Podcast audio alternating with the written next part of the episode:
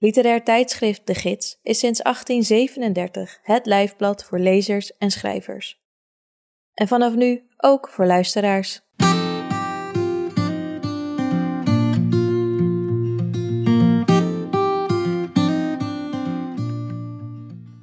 Je luistert naar Sprekende Letteren, een podcast met verhalen, essays en poëzie uit de gids, voorgelezen door de schrijver of dichter zelf. In deze aflevering hoor je het verhaal Rugliggen van Iduna Paalman, dat ze eerder dit jaar schreef voor het jongere nummer van de gids. Rugliggen. Als het schaap van meneer Van Boeien niet was doodgegaan, leefde meneer Van Boeien zelf niet meer. Mama noemt het een wonder. Hier op de revalidatieafdeling is het gewoon een mooi geval. Martin heeft het over een geinig gelukje, maar Martin vindt wel meer geinig. Vorige week was mevrouw Verschuren weggelopen, een hele middag kwijt. Ik wist zeker dat het aan mij lag. Die ochtend was ik te laat met haar medicatie.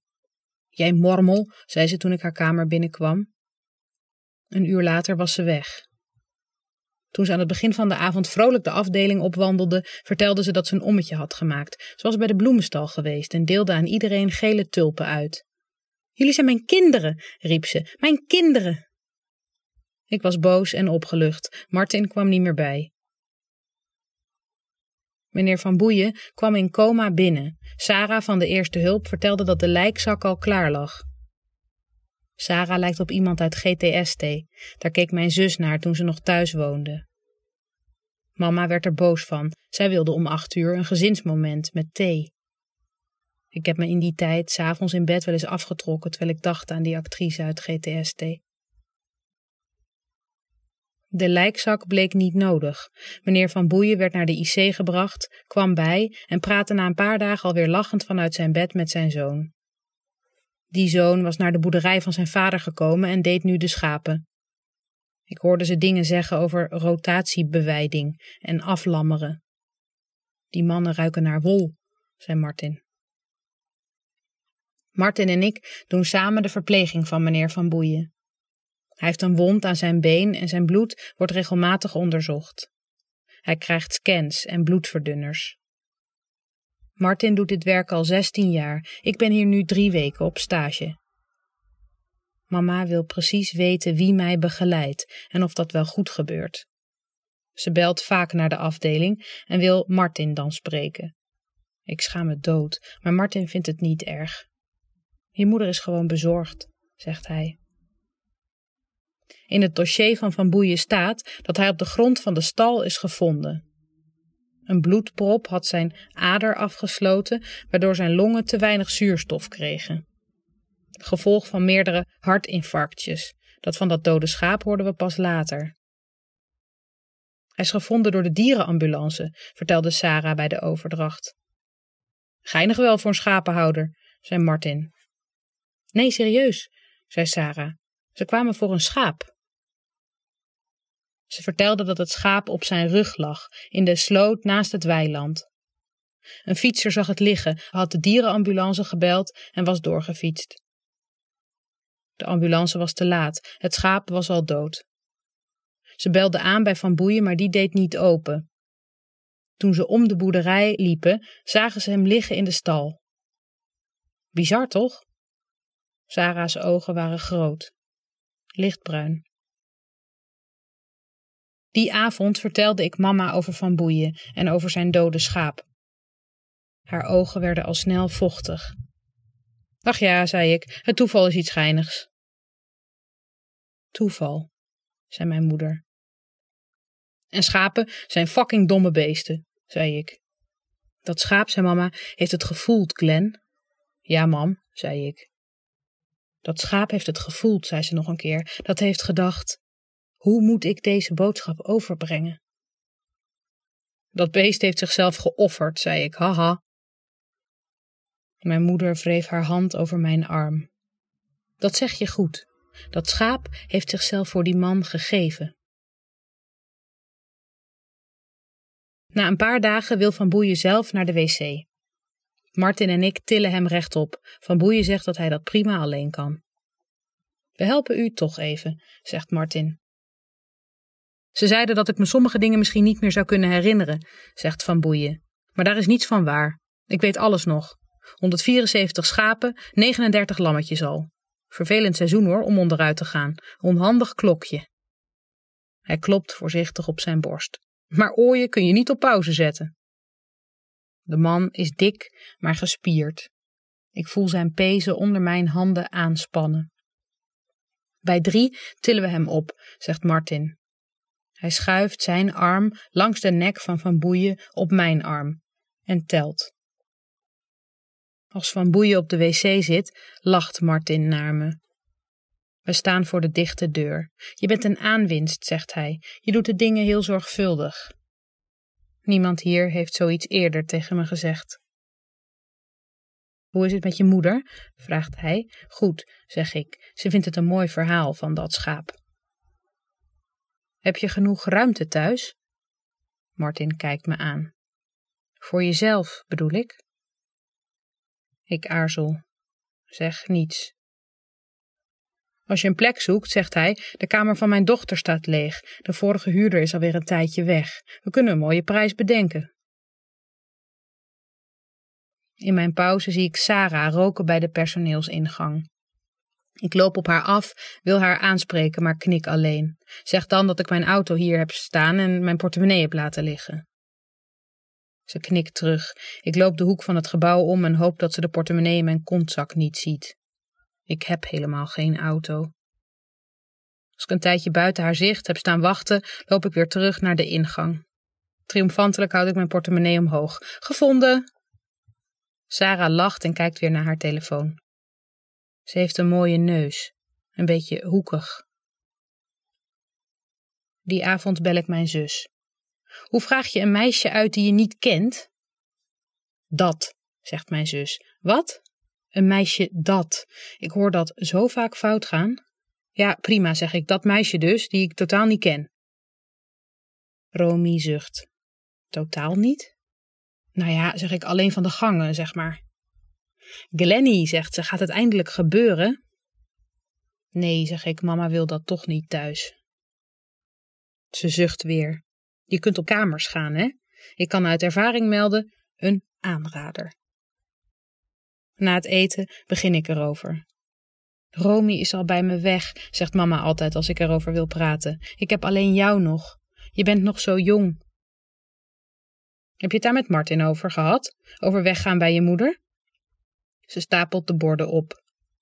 Mama doet alle huishoudelijke taken, niet omdat ik haar niet wil helpen, maar omdat ze alles al gedaan heeft voordat ik op het idee kom om haar te helpen. Ik ben niet traag, zij is gewoon uitzonderlijk vlug. Soms denk ik dat ze het erom doet. Martin, zeg ik. Nee hoor. Zijn dochter woont niet meer bij hem, hè? Die woont bij haar moeder. Even is het stil. We horen alleen een paniekerige vogel in de tuin.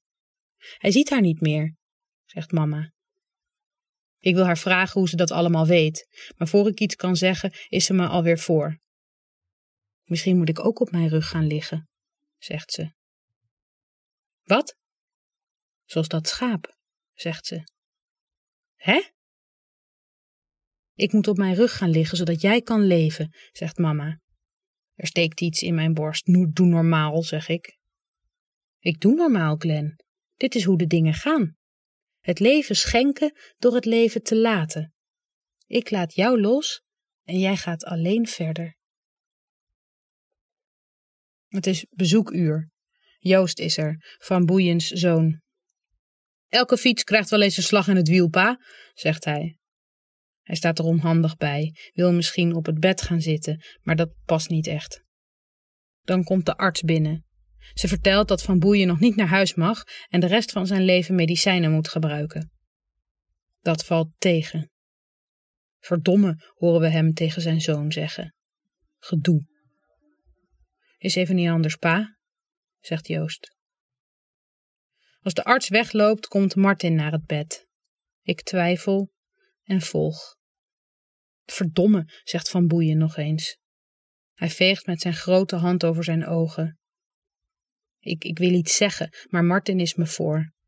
Toch wel even schrikken, hè? Dan voel ik iets op mijn rug.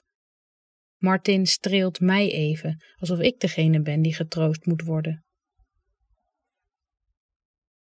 Mama raakt niet uitgepraat over het schaap. Hebben we de fietser wel achterhaald?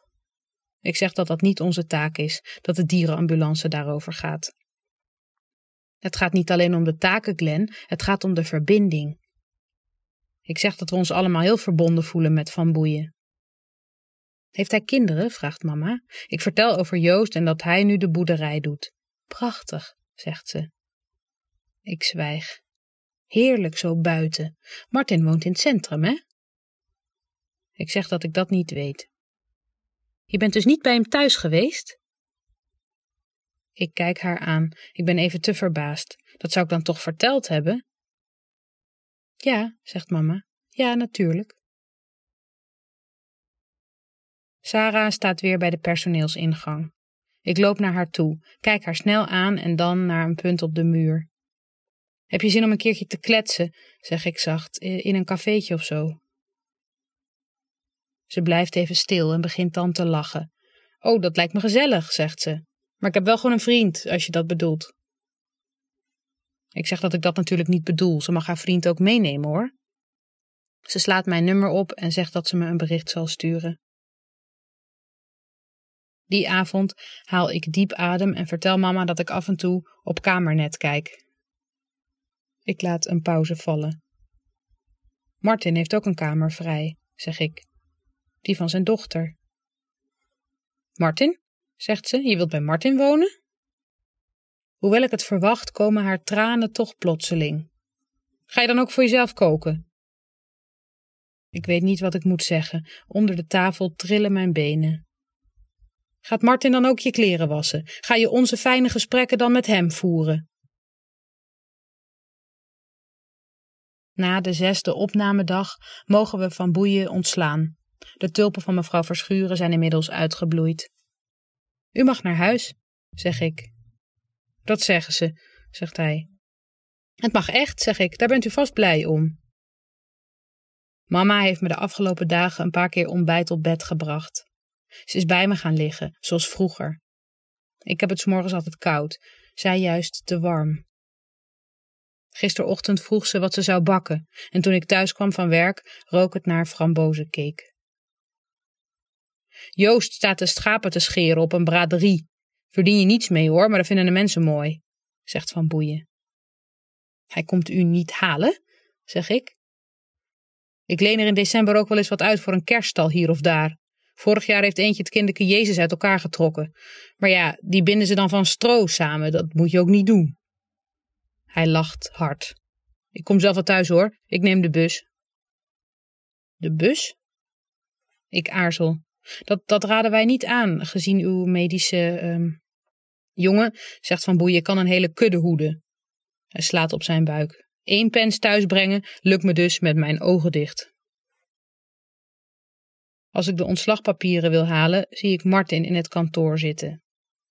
Hij wil met de bus naar huis, zeg ik. Dat lijkt me geen goed. Glen, zegt Martin, je moeder heeft weer gebeld. Hij wrijft met zijn handen over zijn schedel door zijn krullende haar. Ze huilde. Ze huilde? Ze was ook boos. Ze is vaker. Martin heeft ook bruine ogen, zie ik. Eigenlijk zijn ze mooier dan die van Sarah. Ze liggen dieper.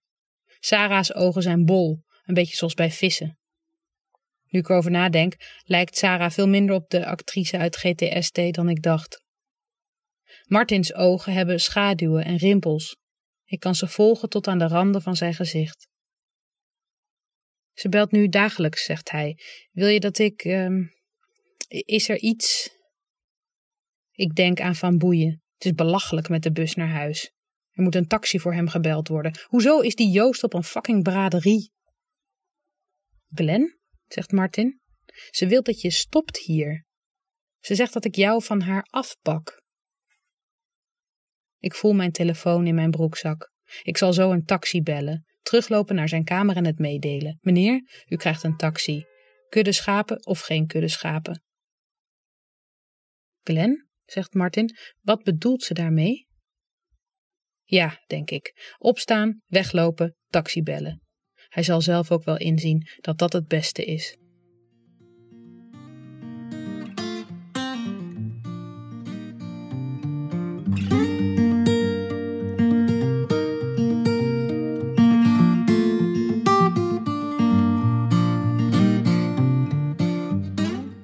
Je hoorde Rug liggen, een verhaal van Iduna Paalman.